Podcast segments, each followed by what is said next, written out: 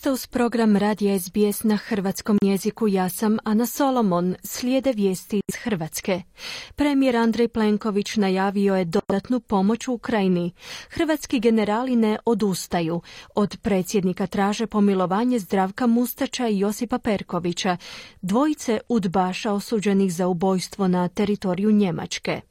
Iz HDZ-a poručuju da iza svega stoji sam predsjednik Zoran Milanović. Nakon što je Europski sud za ljudska prava pravomoćno osudio Hrvatsku za nehumano postupanje prema migrantima, policija je iz mrežnice izvukla dva trupla. Najvjerojatnije se radi o migrantima iz Afrike. Više u izvješću Siniše Bogdanića iz Zagreba.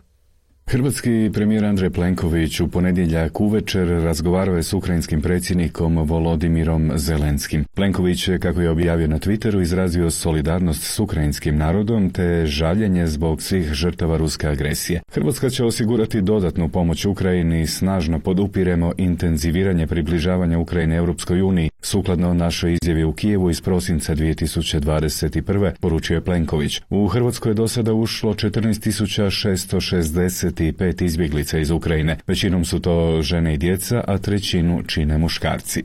I danas je najvažnija unutarnjopolitička vijest inicijativa umirovljenih generala koji od predsjednika Zorana Milanovića traže pomilovanje za Zdravka Mustača i Josipa Perkovića, bivše obavještajce zloglasne jugoslavenske tajne policije UDBE. Posjetimo sud u Minhenu je 2016. godine Perkovića i Mustača proglasio krivima za pomaganje u ubojstvu hrvatskog emigranta Stjepana Đurekovića 83. godine u Njemačkoj i osudio ih je na doživotnu kaznu zatvora. Kako su se obojica željela vratiti u Hrvatsku i odslužiti kaznu u Hrvatskoj, domaći je sud tu kaznu uskladio s hrvatskim zakonima pa je Mustač osuđen na 40, a Perković na 30 godina zatvora. Pismo su potpisali generali Ante Gotovina, Ivan Čermak, Pavao Miljavac, Ljubo Česić Rojs i Davor Domazet Lošo. S njega su potpise povukli generali Marinko Krešić i Krešimir Ćosić, no u danu iza nas stigla je podrška s još jedne strane, generala Luke Đanka.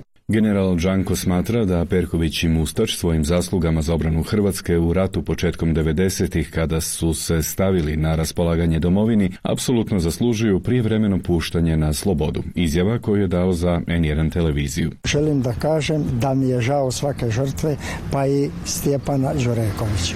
Međutim, njegovo stradanje ne može se mjeriti sa stradanjima Bruno Bušića. U pitanju je domoljublje. U detaljima ne bi. U vrijeme bljeska oluje kao zapovjednik zbornog područja Bjelovar e, gospodin Perković je puno pomogao da mi uspješno izvedemo i bljesak oluju u zapadnoj Slavoniji. Primjera radi.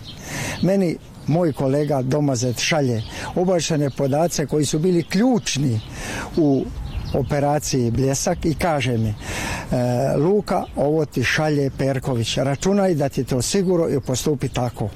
To su bili ključni podaci da mi uspijemo u bljesku osloboditi zapadnu Slavoniju i ući u Okučane. Dovoljno je reći što je naš vrhovni zapovjednik Franjo Tuđman rekao.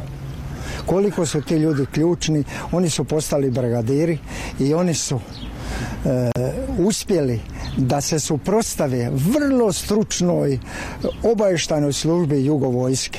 Da njih nije bilo. Oni su bili toliko snažni i jaki mi ne bi postigli ovo što smo postigli i smatram da su oni to zaslužili. Molbu je u ime generala sastavi odvjetnik Anton Nobilo i on će ju predati i Ministarstvu pravosuđa i uprave, čime će se otvoriti put da predsjednik Milanović udjeli pomilovanje. Evo što je izjavio za RTL. Predsjednik Milanović je pravnik, on zna kako treba u tim situacijama raditi.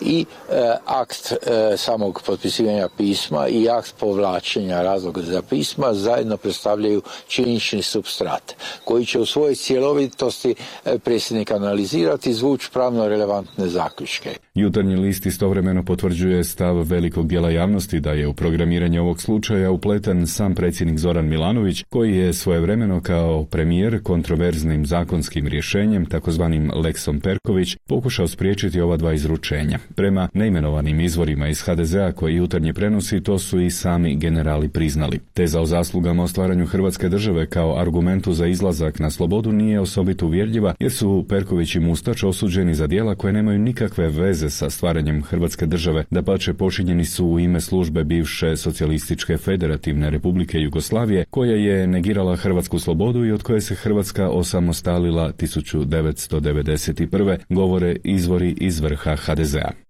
Prilikom potrage za utopljenikom policija na području Svojića i u rijeci Mrežnici kod Donjih Dubrava pronašla dva tijela, najvjerojatnije ilegalnih migranata, od kojih je jedan vjerojatno iz grupe državljana Gambije i Senegala koja je zatražila pomoć. Naime, policija izvijestila da ih je u subotu u večernjim satima nazvala nepoznata osoba i zatražila pomoć uz riječi da se jedna osoba iz njihove grupe utopila. Prije toga policija je u Svojićima kod Barilovića pronašla osam stranih državljana, najvjerojatnije Gambije i Senegala koji su nezakonito ušli u Hrvatsku. Tijekom razgovora s njima policija je saznala da je s njima bio još jedan muškarac kojeg je prilikom pokušaja prelaska rijeke Mrežnice voda povukla i vjerojatno se utopio. Katarina Nadja Požega iz Karlovačke policije. Policijski službenici su izvršili pretragu rijeke Mrežnice, te su tom prilikom e, na području mjesta Svojić, općina Barilović, gdje su i zatečeni ovi strani državljani, pronašli jedno tijelo mrtve sve nepoznate osobe. E, daljnom pretragom terenom su i u mjestu Donje Dubrave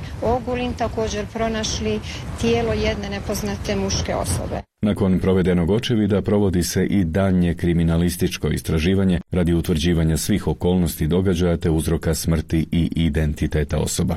Pučka pravobraniteljica Tena Šimonović Einwalter istaknula je kako je nakon presude Europskog suda za ljudska prava u slučaju smrti djevojčice Madine Hoseini bitno promijeniti sustav jer kao država želimo poštovati ljudska prava. Naime, Europski sud je potvrdio nedavno svoju raniju odluku da je Hrvatska u slučaju smrti djevojčice Madine Hoseini povrijedila prava iz Europske konvencije za zaštitu ljudskih prava. Hrvatska država povrijedila je prema presudi Madinino pravo na život, ponižavajuće je postupala prema djeci iz njene obitelji držeći ih u detenciji, cijelu obitelj protuzakonito je lišila slobode, a dio obitelji kolektivno protjerala iz Hrvatske te im je onemogućila pristup odvjetnici. Šestogodišnja djevojčica poginula je u naletu vlaka na granici Hrvatske i Srbije, a sud za ljudska prava priznao ju je kao žrtvu nezakonitog protjerivanja iz Hrvatske. Hrvatska njezinoj obitelji mora platiti 40.000 eura odštete i 16.700 eura sudskih troškova. Počela je sezona požara, čini se ranije no inače. Lokalizirana su dva šumska požara koja su od nedjelje bila aktivna na makarskom području, a ukupno izgorilo 35 hektara guste borove šume, makije i niskog raslinja. Doznalo se od zapovjednika javne vatrogasne postrojbe Makarska Marija Čovića. Evo što je kazao za javni radio.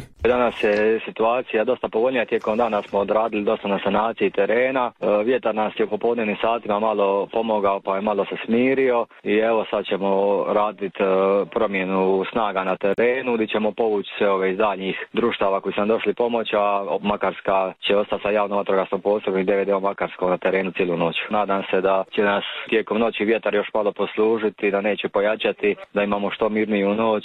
U Hrvatskoj su upravo poskupila dizelska i benzinska goriva. Spremnik od 50 litara benzina skuplji za 11 kuna, a prosječni spremnik dizela za 14 kuna. Za kraj pandemijska statistika. U jednom danu zabilježeno je 30 novih slučajeva zaraze virusom SARS-CoV-2, pa je broj aktivnih slučajeva u Hrvatskoj sada ukupno 3946. Među njima je 478 pacijenata na bolničkom liječenju, a od toga je na respiratoru njih 23. Nažalost, preminulo je još 7 osoba, pa je ukupan broj korona smrti u Hrvatskoj s današnjim danom 15742. Toliko u ovom javljanju iz Zagreba za SBS Siniša Bogdanić.